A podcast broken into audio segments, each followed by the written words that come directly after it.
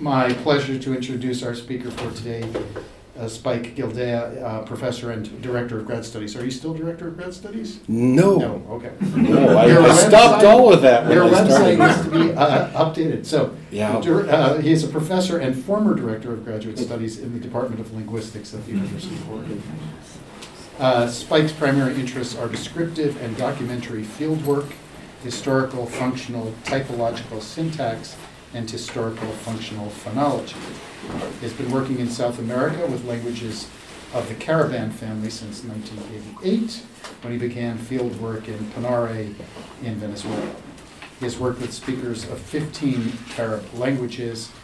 Uh, uh, outside of the Cariban family, he has worked briefly on Rama, Quiche, Lhasa Tibetan, and Kurto-Ep uh, languages.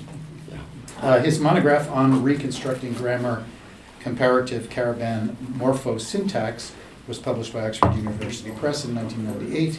He has edited and co-edited many other books, including most recently Reconstructing Syntax from 2020, Nonverbal Predication in Amazonian Languages, Typological Studies in Language, and uh, that's from 2018, and uh, Diachronic Construction Grammar from 2015, as well as numerous articles and book chapters.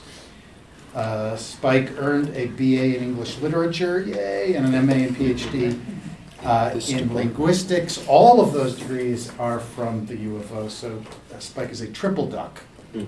Uh, Prior to returning to the U of O in twen- in 2000, he was an associate professor of linguistics at Rice University.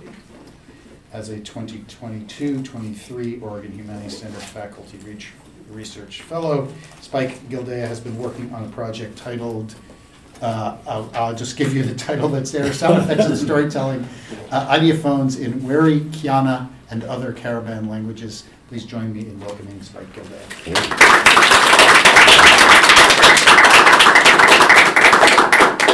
Um, Well, thank you. Uh, it's fun to be here and fun to have a chance to talk about this. So I just want to start with the thank you that I've been doing so many other things for so long. It I'd forgotten what it could feel like to just sit and focus on a topic in research. And this was a particularly nice one because it's something I'd never done before. I didn't even know what an ideophone was. Uh, well, I mean, I sort of knew because I had worked with a bunch of them and working with various languages, but I just said, oh, that's an ideophone. I don't have to worry about that. And then I went back to this text and it's like, okay, I have to worry about them. And that's what this talk is about. Um, so I said I was going to do three things on my on my application. I was going to do a serious translation of this one story. And because it's full of ideophones, as a part of that, I was going to collect lists of ideophones from all the related languages and say, all right, how do they line up? Can I reconstruct these? Because I do historical linguistics. I want to reconstruct them. And, you know, the experts say you can't. And I said, watch me. We'll see how that went. Um, and then I wanted to just sort of explain why is it that I have to deal with ideophones in this language? Why can't I just sidestep them like I have been all the rest of my career? Um, and that's what this talk is about, are those three issues. So this is complicated. You need some background. Uh, as I already started, you know, talking beforehand with some folks who were here early. What do you mean, Werikyana? I never heard of that. Well, yeah, neither had I until 2017 when they decided that was the name of the language. Um, uh, what are these Cariban languages? What's the family? What's the backstory to the story? Like, why are you translating this story? Um, how do you do a good job when the grammar is so different? How do you translate? Well, we'll get to that. Uh, and yeah, what are these ideophone things? You know, uh, uh, and why why are you talking about them? Uh, and in order to do any of that, I think I have to start with the people. Uh, so first, the storyteller. This man, Churuata, uh, also known by his Portuguese name Cecilio Cachuiana. Yeah, he was introduced to me in 1994 as the last shaman of the Kahyana people. One of the guys I was working with collecting comparative stuff came in and said, Hey, my uncle's the last shaman. You want to record some stuff? And I'm like, Yeah. so they came in for a couple of days. I got eight hours of just them talking to each other. When you hear the recordings, you'll hear this rich, resonant, like I could kick your ass voice. That's Churuata. And you'll hear this guy who sounds like a little kid. Uh huh, uh huh, uh huh. That's his nephew who was 40 years old at the time, but was thrilled to be in this position. Um, anyway, he died in 95 before I, I was going to go back and record a whole bunch more. I was just going in the summers and I didn't get to. But over the course of three summers, mixed in with my other work, I worked to transcribe and understand this one 27 minute story. Took three summers. That tells you something about the complexity of starting on a new language. Here's what I was hearing.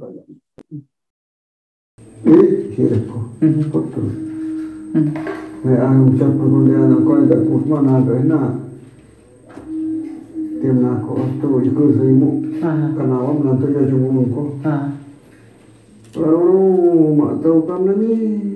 tu iku seimu kana wam nanti ya cuma ko lalu mak tahu kan ni seraka ko seraka I, I've been listening to this a lot lately. I've, I've been hearing this voice in my dreams. I thank you again to the Humanities Center for this. So all these tribes, which you probably also never heard of, Kachuyana, Kahyana, Chikyana, Yoskuriana, they all speak the Werikyana language. Uh, it used to be called Kachuyana. The other tribes said, hey, what about us? We speak it too. And everyone agreed at a workshop on education that they were going to start calling it Werikyana. I'm still learning. So my quick history, uh, there's first you got to know what the Cariban language family is, then you can talk about the Werikyana. So this is a map of South America. You can see here all these little two-letter codes. Those represent different Cariban languages. The little uh, blue diamond there is uh, Werikyana, which was originally listed as Kachuyana or Kashuyana. Um, blowing that up a bit, I was saying I've worked with a lot of these languages. I started in the 80s in Venezuela with Panare and Yukpa, did seven languages during my, my four years in Brazil, did another five languages during a, a six-year project that got extended a couple of years in Guyana. Uh, the last few years, I've been working with a colleague who I can't go to Venezuela now, but she's been working in Venezuela with the Yawarana language. And my dream is to spend the next 10 years, which will take me well into retirement, working with Werikyana, uh, in now spoken in that region with the uh, uh, pink parallelogram. So you need to know something about relationships. There's 23 languages. Hard to get a good classification of the languages for lots of reasons. Um, what I'll point out is there's a Venezuelan branch. That's the only branch of any size. Then there are three groups, Taranoan, Pekodian, and Parukotoan, which is of particular interest to me because the Werikyana language belongs to it. So Werikyana, Hishkariana, and Waiwai are very closely related. The others, not so much. Um, so if you look at that geographically, you see Werikyana traditional territory in the parallelogram. Where they were at the time I worked with them is in the, the little diamond. You see the related languages, Hishkariana and Waiwai. And then you see the related but more distantly languages spoken off to the east and to the north. So that's kind of situating you. Now, before 68, those spaces look kind of close looking at this. But if you actually look at it from like Google Earth, same region, uh, they're a long ways apart. And there's a lot of obstacles to communication between them. So communication between tribes was a, major deal when it happened. So the Werikyana speaking tribes were in that region, Waiwai and Ishkariana. Then you have the Akurio, Tirio, Wayana, and Apalai, quite a ways away. So you can see why those three languages are more similar to each other, and there there wasn't historically a lot of contact. First, we know about the Werikyana. Uh, an anthropologist in the early 20th century made contact, took some photos in 1940. Here are some of the people on the Kachuru River. So they were the Kachuyana that he met. And these are of the peoples that, as he described them. Now, the Kachuru River was blocked from exploitation by the Europeans and by later Brazilian society by a whole bunch of rapids and this major waterfall. Uh, there's a picture coming up on it. There's a picture from above. There's a picture from the 1940s. It's still big and bad. We had to portage around it. It took about two hours to walk around it. A pretty good obstacle that basically kept them protected so that they are not in the situation of all the tribes in Brazil that are now reachable by highway. You build a road, it's a new world. Uh, that new world has not yet arrived in this region, which is why I have the incredible good fortune that I have of the people to work with. That said, in the first half of the 1900s, with those initial contacts, the usual problem started with disease. They have no resistance to diseases that wiped out stretches of Europe and Africa and Asia over centuries.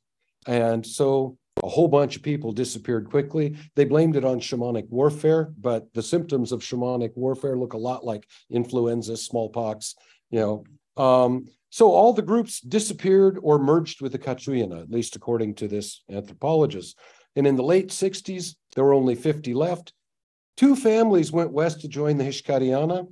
However, that was not reported in the literature. I only learned that about five years ago. Um, the other 40 people who were reported to be the last 40 went downriver uh, to this frontier town Obidos, where there was a Brazilian Air Force base.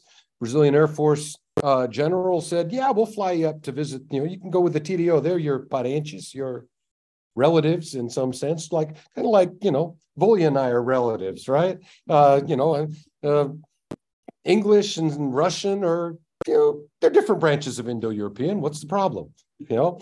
Uh, so anyway, the assumption was that the Cachuyana would uh, assimilate in no time once they got there because 40 of them, 900 TDO, and everyone needed to intermarry because it was one family. They couldn't marry each other and raise kids, right? That was not thinkable. So, geographically situating this, there you are. Notice the ecosystem. Do you see something different about the jungle there? It's not a jungle, right? You're up at these headwaters of the rivers, you're in mountainous area, huge savanna, different ecosystem, different way of interacting with the world. And then when you get closer, geez, there's this paved airstrip. There's military housing. There's military folks around guarding the border with Suriname. Check out the village. Here's a traditional village for you, all laid out on a grid uh, with concrete buildings. It's a really different world, right? So they're in a completely different thing. 94, this is when I first met them. I was doing this comparative project. I just wanted to know how many Cariban languages were actually spoken. There's this issue of there were 20 names in the literature. So how many peoples might that be? You know, as you get a different name from each explorer coming from each direction, you might just be one group with 20 names. So that was my job. I went to Misao and TDO as a part of my trips there because um, well, I had a student working on TDO and I wanted to keep an eye on him while he was getting started. And also because a whole bunch of people, it was sort of a crossroads for people from Suriname, French Guiana, Northern Brazil, thought, let's go check it out. And I was able to work with Waiwai, Acurio, Wayana, Apalai, and Werikyana. So it turned out to pay off. Um, so just to give you a sense again of geographic isolation, why is it that these folks were still living fairly traditional lives and speaking their language. Uh, well, here's how you get there three days by boat from Belém to Santarém. Uh, that was my research crew, uh, uh, all three of whom now have doctorates, one of whom is a professor of biology at Oregon State now. Um, we got onto a bush plane and flew north. There's us loading the bush plane. Notice the guitar, that was critical to intercultural relations and also my sanity. Um, and then we started flying. This is leaving the city. Notice the Amazon is this huge coffee and cream colored river. You see the blue water at the top of that picture? That would be the Tapajós River coming in from the south. It's a blue water river. They run side by side for a while, and I love that picture, so I put it in every talk that involves airplanes.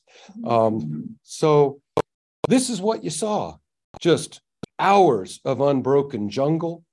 You have to get down pretty low to even see the rivers because they just disappear from a height. And you can get down and you can see villages. This is what a village looks like in the more traditional setting. Uh, you can't just land a plane there, though. Um, so when you get to Misao Tidios, yeah, it's not a typical village scene.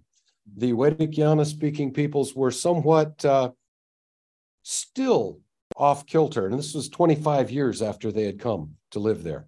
Uh, so anyway, I was there to do my comparative work. I started in, but between sessions with other speakers, I said, how much can I learn about Werikyana? Because they're going to assimilate. They're going to disappear. This is my chance. Work with those elders. And so I was after comparative word list. This is Juan do Vale, who is the nephew of Churuata. Uh, any other world, he would be a leading intellectual. Uh, he, he is absolutely brilliant. So I, I appreciated the chance to work with him. Um, people would sometimes bring their families to work. And then at night, because I was in a place with hydroelectric power and I, I was actually able to work at night and plug in my laptop. It's like, I'd never had a jungle experience quite like this. Well, wasn't a jungle, right? Uh, and notice the walls around me. I had screens on the windows. I could I could sit without. I'm sorry. Um, so back to the story. Churuata came. His nephew brought him in. They spoke eight hours. He told stories. He talked about the older ways of living, talked about ceremonies, and he talked about how different their homeland is. He was basically agitating already. And his nephew was one of the people that led the return to their current region. They've all, or over half of them, have gone back now. And that's where I work with them now. Um, so, once again, there's the man, Churuata. Um, so, I'm working with the recordings, and in those three summers, I transcribed less than 30 minutes. But it wasn't just transcribing. You got to transcribe exactly as the guy says it. And people always want to editorialize. So you have to go listen again. Say, is that really what he said? And then you get another person. And then after a while, you think you've got a pretty good approximation, but working off cassette tapes takes a while. Then you got to translate it into Portuguese. So you work with two or three people for each sentence to get a sense of what each of them might translate it as. And then you try to figure out the grammar. I, I do. I mean, that's breathing in and out for me. Uh, that's what I can't believe they pay me to work on puzzles like this. Um, so João Duvali again, he got a pair of glasses on the second year that we were working. And uh, this is Honorio, who was the eldest of the family that went to Missão Tidios. He passed early in COVID. Um, and there's me again late at night going, how do I do this? Let me listen to it again and type. Um, so 30 years later, 29 years later, I'm coming back to this story. Last August, I printed out all those transcriptions and translations, and I took the printouts to the seventh workshop on education in the Werikyana language, and a whole bunch of young kids and a couple of elders and some really young kids. Well, these are the bilingual school teachers. They were ankle biters when I was there in the 90s. Now they're the village leaders. They're the they're the authorities. And then the the old people like me are the ones who uh, uh, sit there and pass out wisdom. So the kids were there fixing my transcriptions. Nobody argued with any of the translations, which convinces me they didn't understand it as well as they thought they did. Um, then, you know, uh, I, have since been working more with three more people. This is Juvencino Pesirima. I work with him by uh, uh, Zoom, as you can see from the Zoom thing. Um, and he was the youngest of the family that moved to uh, Missão Tidios, and he can understand it all. And he launches into stuff. I've started recording our sessions. I don't know when I'll get the spare time to read or to listen to him again or do something with him, but he just says so much. Lucas Castellano, who's now the vice president of the local indigenous association and someone who's trying to bring back and develop a writing system. And he's really good at that part of it. He does analysis and he does the writing. And Neji Castellana, who is the granddaughter of Churuata and the only woman with an advanced degree. She has a bachelor's degree in education and then said, no, I want to go back out and live in the village. Fortunately, right before COVID. Um, and so, you know, her mother in the background there is Churuata's only offspring, his daughter. And so I had a chance to meet her. That's me waving at her, going, Oh my God, fanboy, you're the daughter of that guy. Um, so here's the story some ignorant guy, because everyone was ignorant in the old days, right? Uh, nobody had culture. He caught a fish and she turned into a beautiful woman. And lo and behold, she wanted to marry him. And he was like, Yeah. And then she starts civilizing him. And she takes him beneath the water to this magical homeland where she came from. And they learn about all these things down there. He learns about agriculture and how to paint your body right and beadwork and clothes. And, and turns out there was no sunrise or sunset before either. And he learned about that. And then they decide they're going to bring all the benefits of civilization to his people, and that's 27 minutes. So this is a very condensed version. Um, and so I started thinking about the translation. Um, when you read about translation theory, people are always saying there's this debate between folks that say it can't be done. And folks that say, sure, it can. You just have to be sufficiently diligent, persistent, perceptive, linguistically superior. Um, like, okay, fail, fail, fail. But okay, I can be persistent. Um, anyway, these are the kinds of things that I was reading and getting depressed about translation, um, in part because the folks that say it can't be done have a point, far as I can tell. In all the languages that I speak, when I try to say, what did he just say? It's like, well, I can give you words that will get you in the neighborhood, but it means something different to him than those words are going to mean to you. And that's the issue of sort of the purpose or the cultural translation. And as I was reading about that, I finally said, I got to quit reading about theory of translation and just do it. Uh, because it's it's extremely difficult to say it in such a way as to capture the flavor of the way it was said. And that's especially true for storytelling. And uh, even though everyone agrees equivalence isn't strictly possible, how close can you get for approximation? So one of the issues we know about from linguistic studies in general, as the degree of overlap in experience increases, communication works better. As the degree of overlap in cultural experiences decreases, communication is increasingly fraught. You think you know what they mean by their words, but it turns out the experience that you're drawing on to, to give meaning to the words are very different from the experiences that the speaker was drawing on to put the meaning in the words, as it were. And so Obviously, that's a factor in this text. Um, I'll say, as Annalisa said in her talk and her work in progress talk last week, uh, one of the joys of translation is it makes you take a deep dive. It is incredible how different things look after you've been on the inside of them for a few weeks. And that I really appreciate, including I've been hearing Churuata's voice all around me for, for you know, a month now.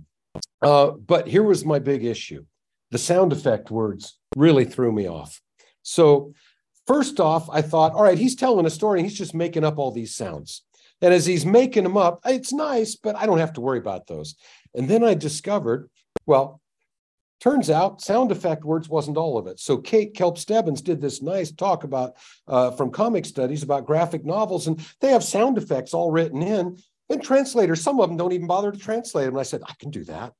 And then it turns out, well, damn, these sound effect words are conventionalized lexical items. That means everybody knows them. When you say them, that means something. It's not just some guy making up noises. And that meant I actually had to deal with the word class of ideophones uh, because it's it actually these are things that it's a cultural resource available to all speakers of the language that was simply unavailable to me and i didn't even know to look for it right? Remember this was 94 when i started on this and i put it away for almost 30 years because well you can imagine. So the question what is an ideophone? Well it's a part of speech and in general parts of speech do particular jobs nouns person place or thing verbs action event or state nouns and verbs together in clauses. Who does what to whom right? So you've got you've got your parts of speech. You got the algebra of grammar. But most native oral traditions actually outside of the european even in indic there are lots of ideophones. It's the european traditions where writing has replaced storytelling it seems like that have very few ideophones.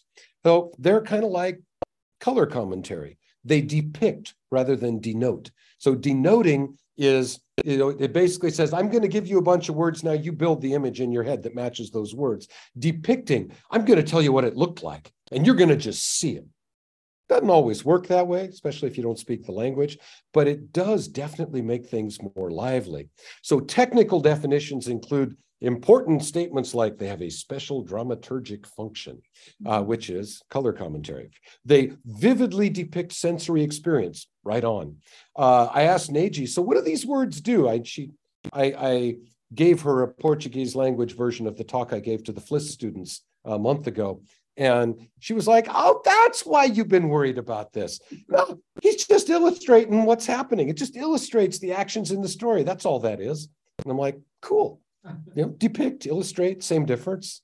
Um, so when you start looking at ideophones as a technical term in an area of study, it's pretty recent. So expressives, mimetics, descriptive, sound words. People have been talking about them, but they didn't actually become a thing until the last century, towards the end of the last century. So in 1935, a Bantuist said, you know, they're a word class in Bantu. And then everyone ignored him for a long time. And then in 2001, a whole bunch of people said, no, we need a workshop on this. These are all over the world. Let's call them all by the same name. And so they had a volume on ideophones. I liked a couple of these titles, which, you know, the ideophone as a linguistic rebel. Are ideophones really as weird and extra systematic as linguists make them out to be? Short answer, yes. Um, there was another one entitled, Are ideophones translatable? To which their answer was yes, but then when you looked at the examples, no. Um, so again, I thought, okay, I got to stop looking at the literature. It's making me depressed. But I did at least go so far as say, are these really ideophones? Well, how do you know one when you see one? They're words. They are a lexical class. They are marked. That is, as a lexical class, there is particular grammar that tells you they're different from all the other lexical classes. They depict rather than denoting. So there's something about this vividness to them, and speakers see that and tell you that. Their meanings are limited they're the domain of sensory imagery. So it's about feelings, things you hear, things you see, things you experience. Uh, they're not just anything. You don't get at you don't you don't give a dissertation in ideophones. You tell a story about stuff that's really happening in ideophones. And they are an open lexical class. If they're really a part of the grammar, that means you can always add new ones. And there's, in principle, no limit to how big the class could be. The largest class described so far is Korean with 3,000. I'm guessing that's because there are a lot of Korean authors who went to the work of doing it. If there were a lot of Werikyana authors, I'd have a lot more of these than I do. So far, there aren't any. This should change. So it's key to say, I know people hear about ideophones and they think onomatopoeia because that's what we have in English. It's easy to remember. These, these are iconic words. They sound like something that they're describing. So woof woof supposed to sound like a dog. Tick tock supposed to sound like a clock. Clang is supposed to be the sound of dropping something, maybe metallic, right? So you've got these sounds and you kind of they depict something. They are like ideophones, but they're a subset of ideophones that are iconic. A lot of ideophones are not iconic. So there are ideophones for things that don't have any sounds. And I tried to find one in English. All I got was one from my cartoon watching days as a little kid. Someone sitting there thinking hard, and then a light bulb appears above their head, and you hear ping. That's the sound of having an idea, right? So having an idea doesn't really have a sound, except the cartoons made it so that now you can say ping, and people think, oh, he had an idea if you're old like me and watch those cartoons. Yeah. Um, so Dingemanse talks about this. Why do people always get confused between onomatopoeia and ideophones? It's it's because ideophones feel like they're iconic even when they're not. Ping is not iconic of having an idea. It's iconic of having a light bulb go over your head in a cartoon where you hear the sound ping, which means you had an idea. So basically, without having benefit of these cartoons, Ideophones are what happen in these languages where there are lots and lots of these sounds for things that happen that don't make noise without the benefit of cartoons as an intermediary. And they just feel iconic somehow, even though they're not. And his claim is that's because they're so they they vividly depict something happening. You hear the sound and you just see it, even though it's not the sound of the thing happening. So, for instance, you can have kinds of movement, you can have common actions. These are all ideophones from this one story. Walk, sit, swim, writhe, float, enter, exit, bail a canoe, hit, drag, burn, be surprised, be afraid, wonder, or to express them, to cry, shout, or laugh uh, weather, different kinds of rain, wind, thunder, lightning, passage of time. There's a sound for the sunrise and a sound for the sunset. There's a sound for a few hours passing. There's a sound for days passing. There's a sound for weeks passing. And those are all used. Um, phases there's a sound for starting to do something and a sound for stopping and a sound for stopping because you're done because you actually finished it right um, there's also interpersonal communications. Maybe we should call these interjections. And there's animal noises, lots of them. The names for over half the birds are the sounds they make, you know, like chickadee in English, right? Chickadee. Dee, dee. Uh, so, anyway, there are people who write their entire articles just sorting through the categories of meaning. in ideophones. I started to go down that rabbit hole and then said, wait, now that wasn't part of what I said I was going to do. Uh, so you need to hear some of these. What's the sound of finishing something?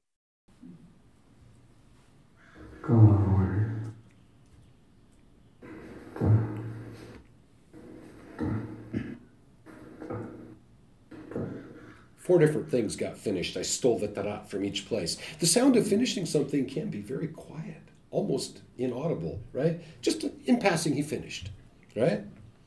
What's the sound of a guy getting clothes tied on him for the very first time?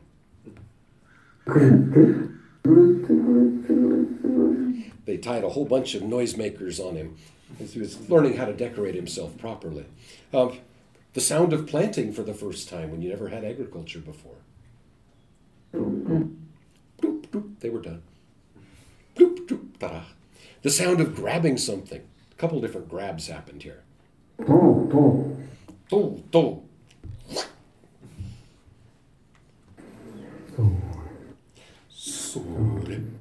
You can guess what he pulled out.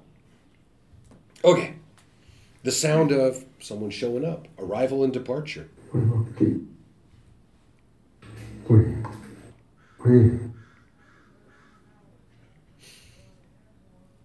Entering.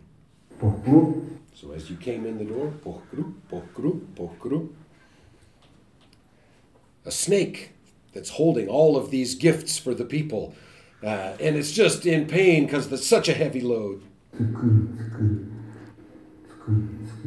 Scaring the hell out of the people, of course. Uh, but hey, they had to go get their stuff somehow. Uh, fish swimming by while you're underwater and you can breathe because it's magical. Fish can also approach you and check you out.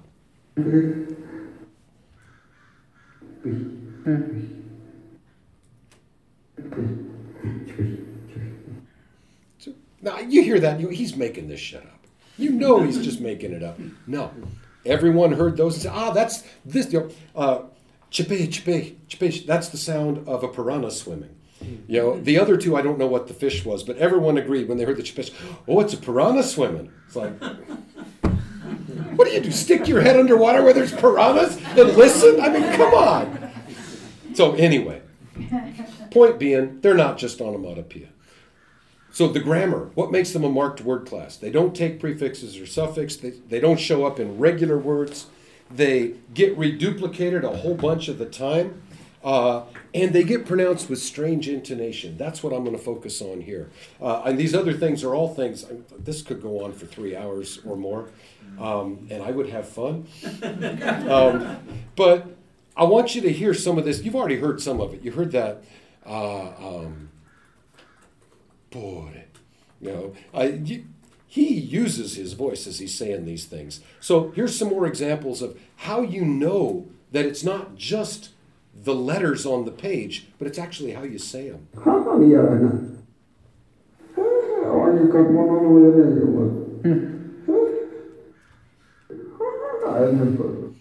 So I just translated the other stuff, but you hear that ha ha every time?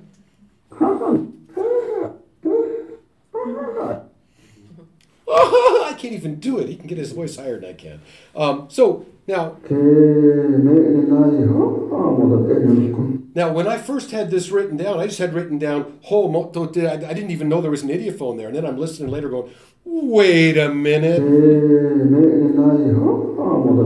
That sounds, and sure enough, you can say ho ho or ha ha, but it's that tone of voice that tells you I'm mocking. I'm doing mocking laughter here, and sure enough, it worked.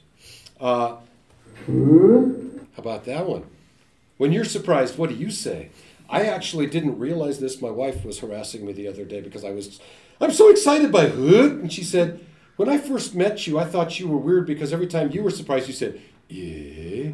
and I realized I learned that in Nepal because that was their ideophone for something surprising that I'm just expressing. Not a bad surprise. Well, yeah. Hmm? I mean, it's not a bad surprise to find a beautiful woman in your canoe where there was just a dying fish before, right?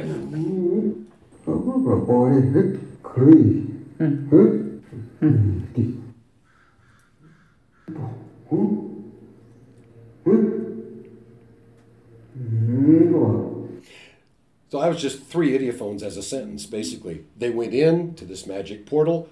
Hood, he was surprised, and mm, bua, they, they exited uh, on the top of the water. Um, so, yeah.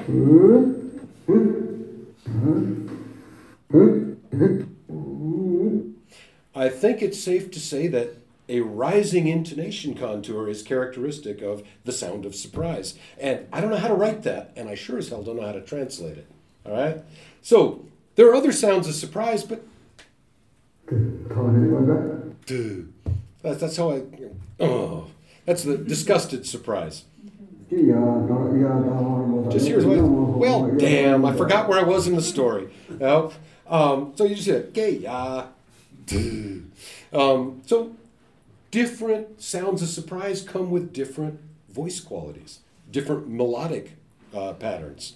Um, how about fear? Would you would you do fear like this?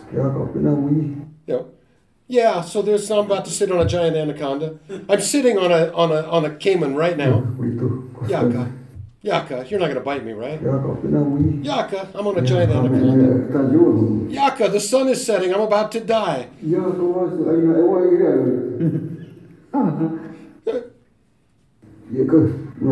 So just yaku, yaka. It's, it's not even like, where's the excitement? This is a stoic response to, to hardship. Now, there are a couple that you can believe in. He almost did die that time.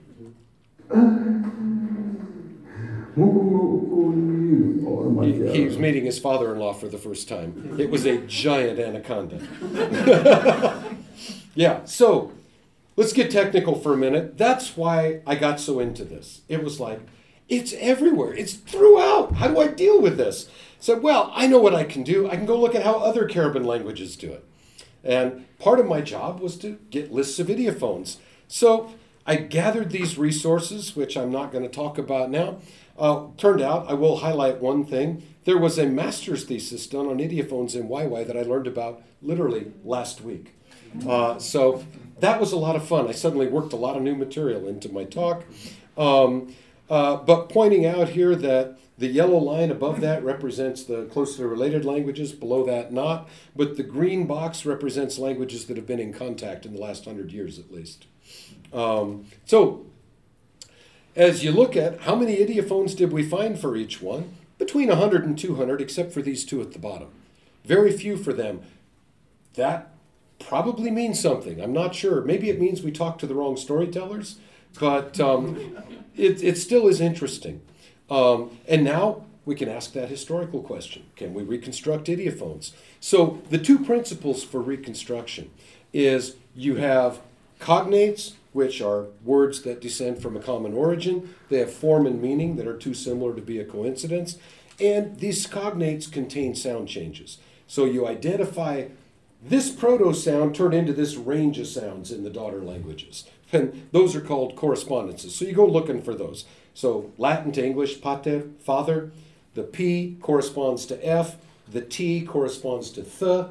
And this is a really convenient example, but there are hundreds of these that, that give you the Germanic language family where p became f and t became th, and etc. Um, you can do this in Cariban. The cognates are easy for this bunch of languages I was looking at. Found the word for breast, it's practically the same word all the way across. The word for ear has some nice correspondences, though. Pana is hana, is fana. So the pa, fa, ha historical change has given rise to an interesting correspondence. This is the kind of stuff you look for to say, is that cognate? Well, I don't know. If it's got a P in this language, it better have an H in that one. So that's kind of how you know you got cognates. I got another page of these. They're easy to find nouns, verbs, adverbs no problem. There are no adjectives, so that's easy too. Um, but when I started doing ideophones, it's like, okay, it's not working out so well, right? Uh, well, there's sort of a kuru in all of these, but kuru, kuru, kuru, I don't know. Well, there's sort of a kuru, but sometimes it's a kuruk and sometimes it's a kurun and sometimes it's a kuro it's kind of there's something there and there's a coup at the start of all the swallows and and Kuda is also there in grab, kind of like tie on. And oh, look in Dong, there's Sa, San, and Sa for three of them. And in uh, Arrive, there's a Pore and two of them. And you start going, you know what? This isn't working out so well. These are my best examples. After I went through hundreds of ideophones, I have six not very good examples. now, there one more, it's a not very good example, and the rest are all like think, surprise, lightning, and finish, where there's nothing. Nothing. And so, short version of the conclusion yeah, I was wrong, they were right. You can't reconstruct the ideophones, at least in Cariban. I haven't given up, but I'd have to do a lot more work to have a chance, and maybe it would be a lot more work that wouldn't work out. Yeah, well, there's worse fates. You could not have work. Um, anyway, there's also talk about contact being the way these things spread. That's something I would love to explore in future work. Um, so another comparative question came up though, because I'm looking at all these ideophones and I'm saying, why didn't they bug me in the languages before? Well, one reason they didn't bug me is because the different languages use them differently, and the languages that I worked on were on the low end of ideophone usage. So first, when you just looked at our collections of texts, how many ideophones did I see get used, deployed in the text? Not how many do they have, but how dense are they in a text? And so, you know, just cutting on them Waiwai, 1,000 to 2,000 to 2,500. TDO and Apalai, 1,300. Apalai, up to 3,000. So there's a lot. They're using them. But then I had to say, well, actually, that could be a function of how many words you have. Because look, 239 ideophones in Werikyana. Um, I had a total of 27 minutes of text. These others, we had hours of text. So maybe there's maybe it's not a fair comparison. So let's say how many words are in all the text, and then we'll get a comparison, just to get a sense. How often do they really use these things? Turns out Hixkaryana, Waiwai, and Werikyana, you know, 12.5%, you might say, of the words in their text are ideophones. Like they're using sound effect words more often than one in 10 words. And it's not just Werikyana, so it's not just this one weird language I work with. That was interesting to discover. Uh, you look at these others, there's a group that have something like somewhere between, say, 2 and 5%, less than half, but still they're appreciable. Guess which languages I worked with? Wayana and Akawayo, you know, that I was doing this original work with. And so I said, okay, that makes sense. And then Kari'ña, another language I worked with, 1%, like one word in a hundred is an ideophone. Right? That's not a lot of functional load. You're not doing a lot with ideophones if you don't use them that, if they're that rare. And then there's Apalai, it's like 2,900 ideophones in one collection of text. I don't have a count of words. I guess I could sit there with a pencil, but I'd like to figure out how to make it computer countable so that I wouldn't have to do it. So I can't say what the percentage is there. So I went for another thing because I did have these broken down in clauses in a bunch of these, and that allows me to look at the apalai. So in Hixkaryana and Werikyana, we have, you know, about what there is 0.4 or point roughly 0.4 ideophones per clause, which means every two and a half clauses you have an ideophone. Uh, and in these other ones, it's like every you know every five clauses you have an ideophone. And then in Kari'ña, yeah, every hundred clauses you have an ideophone. Uh, but in Apalai, look at that, you have more than one ideophone per clause. I really need to get access to the recordings that that one is based on because I, I just I gotta know. Yeah. How, how do they have two and a half times as much as Werikyana that freaked me out? And know, yeah, we'll see. Anyway, first conclusion there's four different levels of ideophone density. Uh, the one I'm interested in is the one with Werikyana, of course, which has high ideophone density. And I'd like to explain it with comparison to the low and medium ideophone density languages I'd worked with before. Why is it?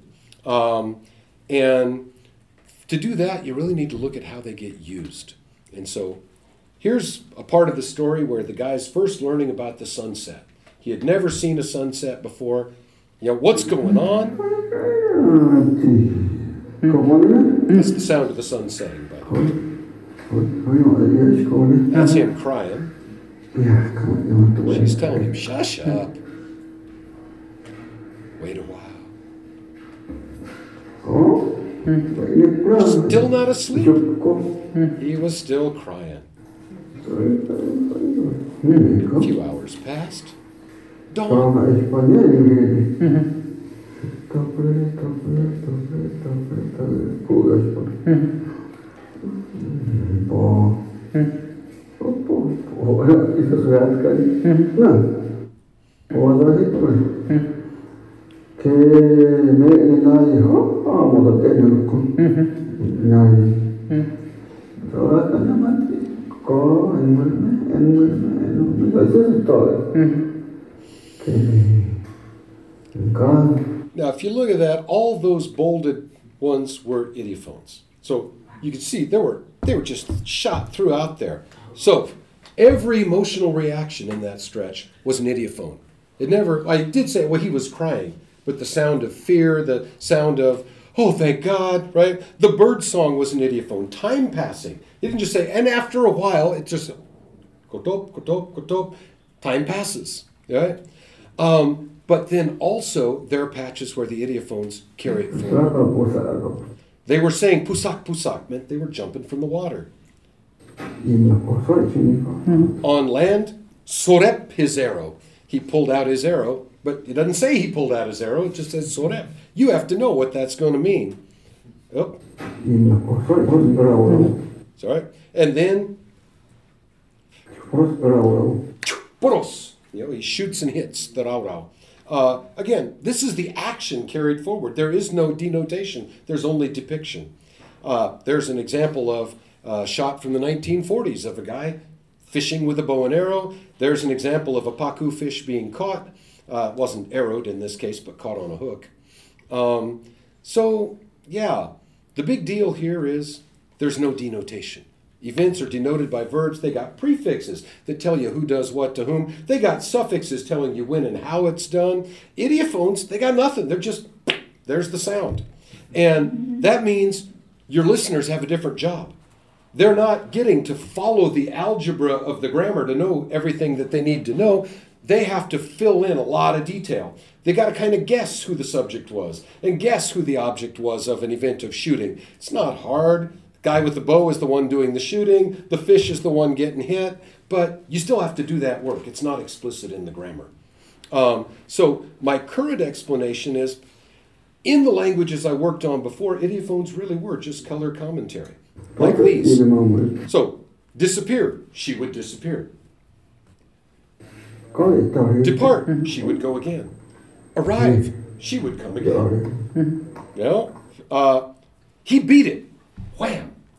Know, basically, all of these are repetitions. You got a sentence that denotes, and then a sound effect, your ideophone that just kind of depicts. So you get a double whammy. That's what I was expecting. And that's why I was looking at Werikyana going, what the hell's going on here? And it's because uh, he just tells the story. So he doesn't describe things, he just he just depicts directly, and that stands in for what we in the European tradition would expect as a denotation. So if you listen, these are just words, right? He's describing. Lalu mak tahu kamu ni. Saka Now? They were jumping. Mm-hmm. He saw it. Mm-hmm. He dragged his canoe. Mm-hmm. Inna posoi significa. Prospera So you see what's happening, right? And now, how do we get those 10 ideophones into a translation? The first option I thought of was I'm just going to double translate every line. When it gets to that, I'm just going to put them, you know, we're going to be having a story and suddenly there's going to be two lines with what he actually said, followed by what that means. So that you have to work through what they're doing to each other with this. Several people commented on how much they didn't like seeing it that way. It's not good for reading. So I said, okay, fine, we'll go with a second option. We'll go for, we'll treat it as if it were the way the other Cariban languages do it. They were jumping from the water, pusak, pusak. He saw it. Kururu, he dragged his canoe onto the shore. And on land, sorep, he pulled out an arrow. Uh, korokoro, he walked a bit. And topo, he arrived at the river's edge and choo, released the arrow. And boros, hit a rau rau fish. Bokyeti, it floated to the surface, blah, blah, blah. Okay? So that was, it works if you read it out loud. On the page, you got to do something to make those words a different color or make them jump out or something. And then my favorite was the one that I got in doing an interview with uh, October, who said, "What you could do a graphic novel," and he did, and like, damn, pusa pusa pusa. I showed this to the three people on the internet uh, um, Wednesday morning, and they're all like, can you get him to do some more? Can he like do the rest of the story? And I'm like, I think he's got other things to do, but we can talk about it. But more to the point, can we take a bunch of drawing materials down there and get someone to just say, here, go for it. Get your students to illustrate these stories. Get them to understand the story from the inside the way I had to, because they don't speak the language anymore. So, anyway, in conclusion, I started off with the question Is all this ideophone usage, is this like historical change? Like just one group of the languages just started doing it more? Mm-hmm. I've come to the conclusion that is partly the truth. Mm-hmm. Is it an effective genre? Maybe this particular kind of story gets more of them than other stories. Mm-hmm. That one I don't think so, because I overheard people telling stories to each other about hunting trips, and they had a lot of them, right? But then, the, is this like a master storyteller laying it on thick?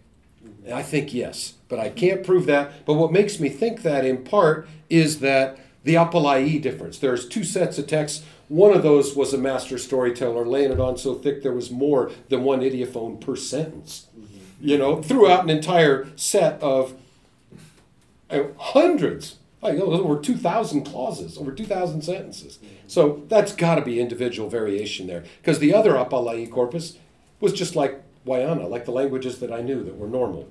The third possibility, well, no, how do you answer this?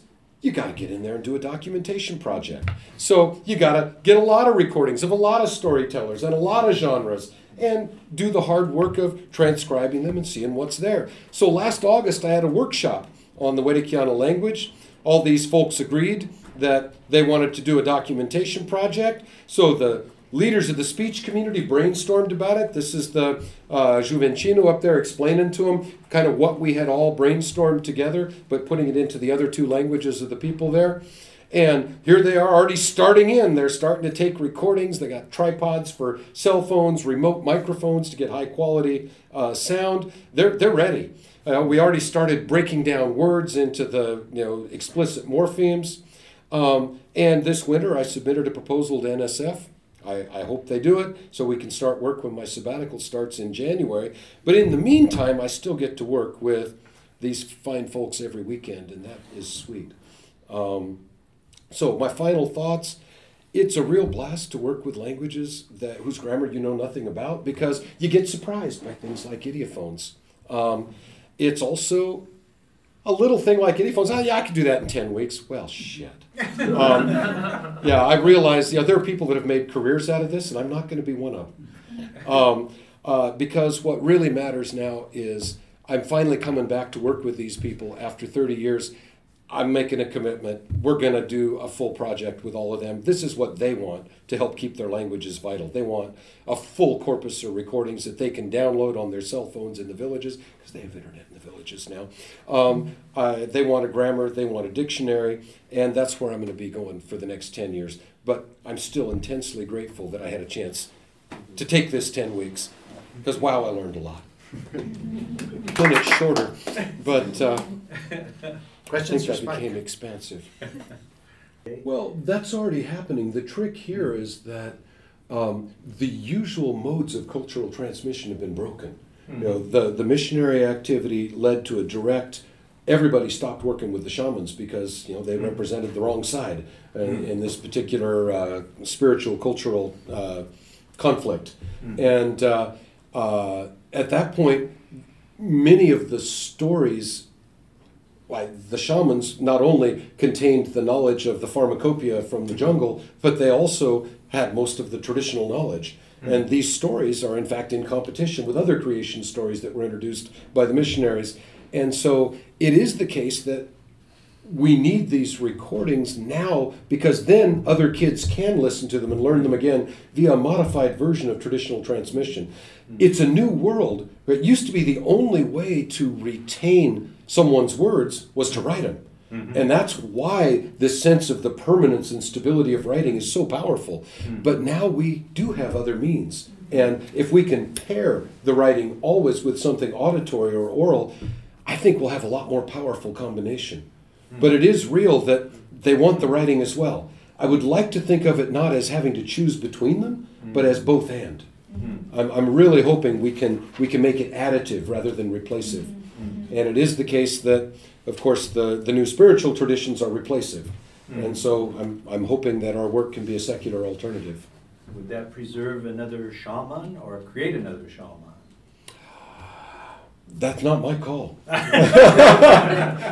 but let's say if another one comes, I'll work with him. Okay. Uh, but yeah, it's a really hard.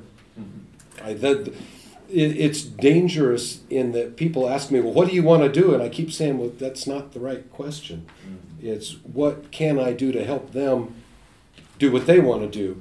And that's even not quite the right framing because them is never. Have you ever met a community that agreed on everything, or or on anything? Right. So there are certainly different groups that have really different takes, and uh, obviously I'm working with the people that want to work with me, and I do wonder what can I offer to the folks that think maybe that's not the right thing, and so that's also a part of what I have to think about.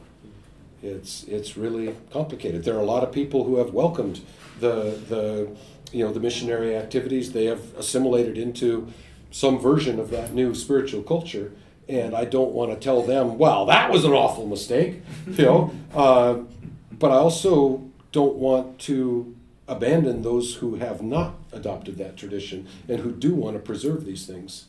I think there's there should be modern value to this work, not just archival value. And at the very least, you got to have something to read. Paulo Freire said it, right? If you're going to be literate, you got to have something to read. Here you go. We got something for you to read. and uh, that will be in, you know, uh, in addition to the works that are being produced right now by the uh, Summer Institute of Linguistics folks. They're translating Bible stories and offering it to the schools as literacy materials. I'm saying, well, you know, that's fine. Here's something else you can also read. And if you want to if y'all want to get the tools to make up all your own stuff, I'm here to work with you for the next 10 years. And now that we can do it by internet, maybe more. So it is. Uh, sorry, you you opened a lot of Uh, yeah. a lot of doors with Oh, that yes. with that comment of on sort of cultural trends. I forgot the word. Yeah, Yeah. transition. It's there's a lot there. Can you explain your process of, you, you had a list of, I don't know, ten or fifteen languages there. Yeah. I mean, and you say you work with these language, you don't, do you learn all of them, or how, how does that work? I have not you're- become a speaker. I, I got to be a partial speaker of Wayana, and I'm starting now on Werikyana. Mhm. Uh, with the others, it was all via translation. So the idea is usually you record stories and then you transcribe and then get translations. Okay. And so you can work with monolingual folks on the transcription part, but obviously translations you need someone that speaks a contact language. It was funny when I started because my Spanish was abysmal, and so was theirs. And so we were there talking at each other in abysmal Spanish, you know, for my work in Venezuela. Uh, I remember I, I was saying, know, this is what this translate as as a talk in, in a Spanish speaking country, and people looked at me like, that's not Spanish you just gave us. I don't know how to translate that. I said, well, here's what he meant. And they're like, well, how do you know? you don't speak Spanish so good either. And I said, well, that's how I know. We both speak Spanish badly. And so I just knew that was what that meant. So are there organizations who, who document these different languages, you know, when you say you get a translation of them? Oh, no, the documentation, we're the ones doing that. Okay. Uh, that it, it is academics that are doing documentation. And uh, uh, basically, we train people. You, you, you get a doctorate in in sort of descriptive linguistics, and it takes a number of years. And there's a whole workflow that you have to go through. But for what I was doing with those different languages, I was doing comparative work. So I didn't try to do that with every language. I worked on texts with Panare, Akawayo, uh, Wayana, and Werikyana only. The others, I just collected words and and you know short sentences, things that I knew I needed in order to describe how the. Uh, So how the words had descended from the from the parent language, from the reconstructed proto language. So I just reconstructed things that I knew existed in half a dozen languages. All right, let me look for it in all the new languages I meet. So those were like in two weeks I could get what I needed, which I did, which sounds very exploitative, which it was. Um, So let me make pause up for a that. moment. It's now one o'clock. If people have to leave, please feel free to do so, but if Spike is willing to continue taking questions, you're welcome to stay and talk. And thanks, thank him again. for- But yeah, I can stay if people do want to keep asking questions. I do sort of wonder about, like, when you say they understand what these things mean, is that because they're familiar with the story, or they've heard this before? Are they thinking of the context in which it's used in the story? Or, I mean, are these things like used broadly by people? Um, when do we talk about Tyrannus? Right. usually? Well, it is clearly the case that I, I was just presenting these words to people out of context. Like I made lists of them in one of our workshops, and Mhm. and they started coming up with other ones out of context. So Uh-huh. they're just out there, Mhm. but they have fairly broad meanings. And so, like the sound um, toro, it could be the sound of dropping someone into something on a boat. It could be the sound of dropping something on the ground. It could be the sound of putting something into a bag. And so, when you just say toro out of context, you don't know which one it is. But in the story, and part of this is I think they know the story, so he doesn't have to say into a bag or into the canoe, but other times he actually says it toro toro into the canoe, you know toro his bag, and so you know that. Let's say the detail comes in context in the story, but the general concept, which can have a lot, and these are kind of broad things. Uh, they they aren't as specific as a standard noun or a verb. Yeah. Um, so you definitely need the context to get the precise image. You know, I would, I don't know how to do the study, but I would love to know what image comes up in people's minds when you just give them a word out of context. Mm-hmm. Like in the story, I know what image comes up because they talk about it, mm-hmm. but just totally out of context. What do you see when I say, kachuk kachuk kana? Uh-huh. You know, and that should be the sound of bailing out a canoe, but are you? Mm-hmm. Are you in the front or the back of the canoe? Is the canoe leaking? Is it just a little bit? Did, did you like hit a wave? What, I just I wonder what the kind of prototype bailing sound images. If It's it's an eye tracking study there. ah, you know, they did decent at understanding Spanish. Uh, if you'd like to come down sometime, we can talk about putting together such a study. Do we have portable eye tracking now? Like you just do it on a Well, laptop, right? Well, yes, I mean, it's possible. We can Uh-huh. buy one. We don't have it. well, yeah. we should talk. Danny, did you start? Um, so I was wondering, you mentioned there was fifty left at some point, and then like about eight of them moved somewhere else, and then you were working with like the remains of the last forty. Right. So have there been any efforts to contact or trace any of the eight that moved away, and what would their, kind of, how do you think that data might affect the ideophones? If that they've changed over time, if there's been any storytelling in remains like that? These are those people. Oh, Okay. Hmm. They, they, these workshops are what's been blowing my mind. The last, I, I started doing them in 2014 when they were working on a writing system, and we've gotten into grammar and now documentation. The last two workshops, there were members from these tribes that came, and turns out they still. One of the big things that, that has been messing with us and trying to come up with a good writing system is the people, the elders who grew up speaking Werikyana as their first language in their traditional territory, have a particular way of talking that is really distinctive. I can come up with a writing system, no problem. All the kids that were born of the Tiriyó Werikyana speaking marriages, Tiriyó is their first language, Portuguese is their second hmm. language, Werikyana, oh, yeah, you know, I understand it pretty well. I could get it back if I needed to. That kind of thing, right? So they're they speak Werikyana with a distinct Tiriyó accent. They do not pronounce things like their elders. And that has given us issues because they don't pronounce all the distinctions that matter for telling words apart. And so we've been trying to decide do we want our writing system to reflect the majority of speakers, which the clear majority sound like Tiriyó speaking Werikyana, or do we want it to sound like the elders? Well, now suddenly there's a group of like 60 people that was that original eight coming back from Hixkaryana territory. They all sound like the elders, including like a teenager. This, this teenage kid, this guy right here with the pen in his hand, he's like 19 and he sounds just like the elders. Like, okay. Uh, Now the next job, I say this sounds like the elders. That's me. I'm not even a speaker, right? For the purposes of my writing system, he sounds just like the elders. The next thing is we got to document this and say maybe they've been influenced to sound more like Hixkaryana and Waiwai, which are much more closely related. That'd be like someone, you know, saying I speak English with a Russian accent if I was raised by Russian parents, and you know. Whereas if I were raised by someone, you know, Dutch, which is so much closer to English, then it might work. We need to find out. Maybe their pronunciation has also been altered, but we won't know until we do a documentation and get a really fine grained analysis. And of course, the people who are doing those transcriptions, we've planned to have a team of Werikyana researchers who will actually get salaries for three years to transcribe texts and notice stuff like this to be like, so what do you notice? And then I'll try to confirm it with instrumental studies of phonetics. But I'm, if you did an instrumental study, it would take the rest of my next lifetime and this lifetime just to get through half of the text, much less to see if I could find anything. You got to go with the people that know, and then just try to test their claims against some something that can be measured independently of their perceptions. But I'm sure they're different. I think. Just like I was sure I could reconstruct ideophones. That's why it's science.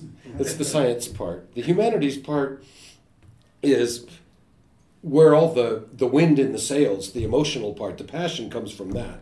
But but the the being wrong, that's the science part. I have a question if that's okay. So it seemed like there's a bit of a difference, but I don't know if it's just because I'm not familiar with the language. But when he was like the speaker that you showed us saying the sound effects, a lot of them were like whispered or very Mhm. like subdued. And when you were um, repeating them to us, there was more like emotions you would see in like American comic books or something. How is that? Is that common in their languages? Is a lot of the like sound effects with ideophones? is it more based on the knowledge of them and the context in the background versus how they sound in the story themselves that are transpresented? Or like, Um, well, first, my pronunciation was partly driven by wanting everyone to hear him, because he was whispering. But second, that's how they are in the other Cariban languages I've worked on. It's this sound effect sentence, sound effect sentence. Um, so they stand out, and most story or most literature on ideophones, the technical literature says they are distinguished in some way by intonation, meaning they stand out. He's breaking all the rules. He's also breaking all the rules, and it's not just color commentary. He's telling the story with ideophones. So I, the the that's the long answer. The short answer is I don't know. Uh, I'm looking forward to seeing how other storytellers use them. I'm guessing, you know, not every storyteller gets real quiet and deep, and then gets loud and dramatic. Some storytellers just roll along like this and tell their story, and that's all there is to it. Uh, I think he's one of those great storytellers. In addition, uh, in addition to everything else, he uses his voice as a as an instrument, and I don't think all storytellers do in this culture. I, I will know more. I would hope three years from now. Yeah. I have a related question, and Yeah. that is, does ideophone density or frequency of usage vary as per audience being addressed? In other words, the same story is told five times to five different audiences of varying size or composition. Mm-hmm. Does the ideophone usage increase or alter or decrease as to the different audience being addressed? It's untested. Hmm. I like the idea. I like. I think it's a good hypothesis that there would be a difference. Um, what you're describing is the reason that I am never present during a recording. Ah. Because I am trying to learn a little bit, and I discovered early on that if I'm actually in the room, they talk baby talk basically. They talk foreigner talk. Yeah. Uh, they they don't use their full repertoire, and they actually use wrong grammar because they know that I understand verb roots, and so they'll just say verb roots. Right? So I actually leave the room because I know that when I'm in the audience, if they are showing solidarity with me, they want to make it so I can understand it, which means it's not what I want to record. It's the opposite of what I want to record. So I I think it would be fascinating to see if we could do that. It would have to be a natural experiment. I think if you set that up, there'd be no. Say it's hard for me to imagine somebody having to tell the story five times in a short period of time, Right. where you're recording all of them. Yeah. I, that in itself would alter the telling. Mhm. But um, I'll bet I'll bet we could get that natural experiment if we can get a longitudinal, like we're gonna, we're hoping this study will go on for three years. We're gonna have forty different people out there with cell phones and microphones recording stuff. If it could happen that you could catch the same person telling the same story three different years, and you have a record of who was in the audience, it'd be interesting to see. You know, because I'll bet it makes a difference. If you know there's a couple of old, couple of old ones that know all those words, and you want to impress them, I bet you're going to pull out all the stops. And it is interesting. This story here, I mean, they recorded for eight hours.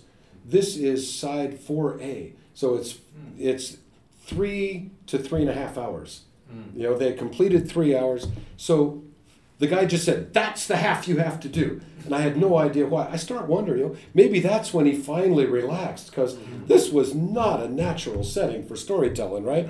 Sitting at a table, you know, in a blockhouse with screens on the windows, and we had to close the, the shutters because all the kids were coming in. Ooh, what's he doing? What's going on in there? And it's like, yeah, we're recording. Click. Um, so it was a weird setting, and I can imagine it took the guy three hours to loosen up and really start getting into it.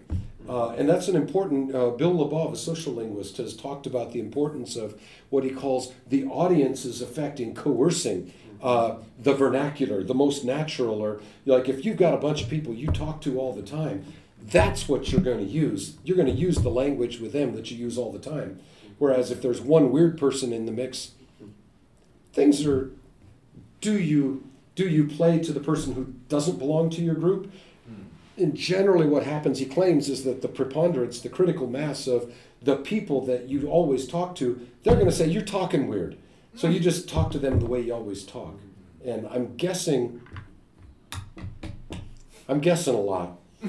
Uh, I may never know, but if I if I play my cards right before I die, there will be someone from this group studying linguistics at a university level somewhere. And maybe they will be interested in that question too, and we'll learn something about it. But this is where you need native speakers to become the scholars. That was the one talk about. Um, um, oh God, now I'm seeing his face and I can't I can't get his name. The the famous uh, philosopher from the '60s who who died after going to San Francisco. Ah, anyway. Uh, uh, the, the, at that particular talk, we, we the issue did come up of how, how to deal with education. You know, how much are you how much are you shaping people's minds versus just offering them tools, mm-hmm. and how much do you require someone to adopt a particular cultural world, worldview before they can use the tools that you have available. Mm-hmm. And that's one of the things I'm concerned about with training people in linguistics. I, I did mm-hmm. train this one Akawayo woman, Desiree, all the way to a PhD, and Near the end, she just looked at me and she said, You do understand this is all bullshit. I'm like, and she said, Look, I'll play the game, but you're taking my language, my real, living, breathing language, and you're killing it, putting it in black marks on a page, cutting it up, putting it into boxes, and you think that's the language. It's like, it's so it's related to the language. It's, it's, it's, a window on the language. Yeah. Um, so I'm hoping that anyone I work with will have her internal compass uh, in future work. Unfortunately, I didn't get to keep working with her after she got her doctorate because within a year of going back to Guyana, she was elected to the parliament. Then she was named Minister of Education, and then we only had time for like two phone calls a year. And then she had a fatal car accident. And it was like, so uh, this is my, my dream is to get someone from this group. There are several candidates. There are these brilliant people out there who simply don't have access to Western education right now. Mm. And they would have to sacrifice a lot to get it. Neji, for example, uh, the woman who's standing in that picture holding the baby, she's got her degree. She was third when there were only two openings. She was third in the concurso, the competition for admission to the master's program and and so she didn't go into the master's program. She went back out to the jungle, and I was talking to her the other day. So, what do you think about going back? She's like, No, I'm really happy out here. But happiness isn't. Oh, so yeah. So anyway, I'm waiting for someone who will both love being out there, love being in the traditional world, and also be willing to take enough time away from that love to become an academic both and, not either or. And that's my fear is that education tends to insist on replacing the worldview, uh, the traditional worldview, with the Western educated worldview. And I would like to find a way to, to work with people that don't have that vision of it's one or the other, hmm. but that says we can, we can do it all. Hmm. And I can dream. Hmm. Any other questions for Spike? Yeah, go ahead. Yeah, you mentioned the Summer Institute of Linguistics. Yeah. is Also creating written language. Yes. How much agreement or disagreement is there with them and the group that you're working with? And are there interesting politics going on with that? Um, there are interesting politics. Uh, the first short answer to your question, there are no differences because the missionaries came to our first workshop, and uh, uh, many of the people who are here actually belong to the missionary group. There, so the man in the yellow shirt with the glasses, looking down at the elder there, he is a pastor in the church, mm-hmm. uh, and he's willing to to hold both systems in his head simultaneously, which I really appreciate. One of my great sadnesses is that João Duvalli, the guy who brought Churuata to, to work with me, he's become a pastor and he's decided that there's only one way, and he's not willing to work anymore with this traditional stuff. Mm. So we've lost that mm-hmm. intellect for the for the common cause. Um, the particular NGO that I work with, non-governmental organization, uh, they are violently opposed to missionary work in all of its forms, and so. Uh, while I don't have violence in my opposition, I like to say I, I'm always happy to provide a secular alternative, and I'm not happy to contribute to the to the missionary work. Uh, but I'm not out there trying to sabotage missionary work. I just I, I think that I'd rather do something different. And uh, uh, the group I work with is willing to accept me conditionally on, on those terms, even though I don't actually attack the missionary work like they do. But what that means is we do have weird politics every time these things happen. The very first meeting was called by this non governmental organization, and they were horrified that the missionaries attended. And the third meeting was held in one of the villages where the missionaries live, and they attended again. And there were all kinds of tensions crackling through the air the whole time because they were wishing the missionaries would just go away. And I, I talked to the missionaries. I actually stayed in the missionary house. They said, "You guys can speak English together," because he originally uh, was raised biculturally, uh, both Brazil and and uh, American parents. Well, one parent American, one Brazilian, and so, you know, I I am in communication with the missionaries, and we're doing our best not to. There are certainly many groups in Latin America where they are three, four, five writing systems in competition, mm-hmm. each championed by a particular community, which has worked with some outsider that insisted this is the right way. And always, when you have that situation, one or more of them are brought by, by missionary activity. Mm-hmm. And it is an unfortunate reality that very few of the folks who are whose primary goal is to translate the Bible and create a you know plant the flag of the church in these kinds of settings, very few of them have the time also to study deeply in the linguistic issues involved in get, coming up with a good writing system. Hmm. And so often in that competition for writing system, you can you can look and in very short order see which one it ought to be, but it's not your call as a linguist. Hmm. And that one's that's a problem. Fortunately, here we don't have that problem, because right at the beginning, the missionaries were there and they made the changes, and actually I made the changes that the people were calling for me to make. Um, but at least I was able to frame it in these are the sounds that need symbols. Now you guys figure out how you're going to write them, and uh, that was the missionaries participated and, and we came out with a unified writing system, which I think will be to everyone's benefit. And I feel bad. The Akawayo, that didn't happen. And the missionary writing system was so bad that we had a, I, one of the things I do when I'm working in a village somewhere is I'll say, hey, anyone who wants to talk words, come on down. I will show you five words or words from five different languages for any words you give me in your language. And so we started doing that with Akawayo and we're having fun, uh, these related languages. And, and you know, they were telling me how to spell the word in the missionary way, and I was showing them how to spell them in the way that my student Desiree had come up with. And, and then I said, Well, how do you say this word, for instance? And I wrote it on the board in Desiree's, and they said, Oh, we don't know. I said, Well, come on, you, you just given me all these others. You read and write. Just tell me how you do it. No, he hasn't taught us that one yet. Turns out it was such a bad writing system that no one's been able to figure it out, and so they just wait. And he, the missionary, actually teaches them sets of words every time they get together for writing systems, and they have spelling bees to compete to see who can remember how to spell.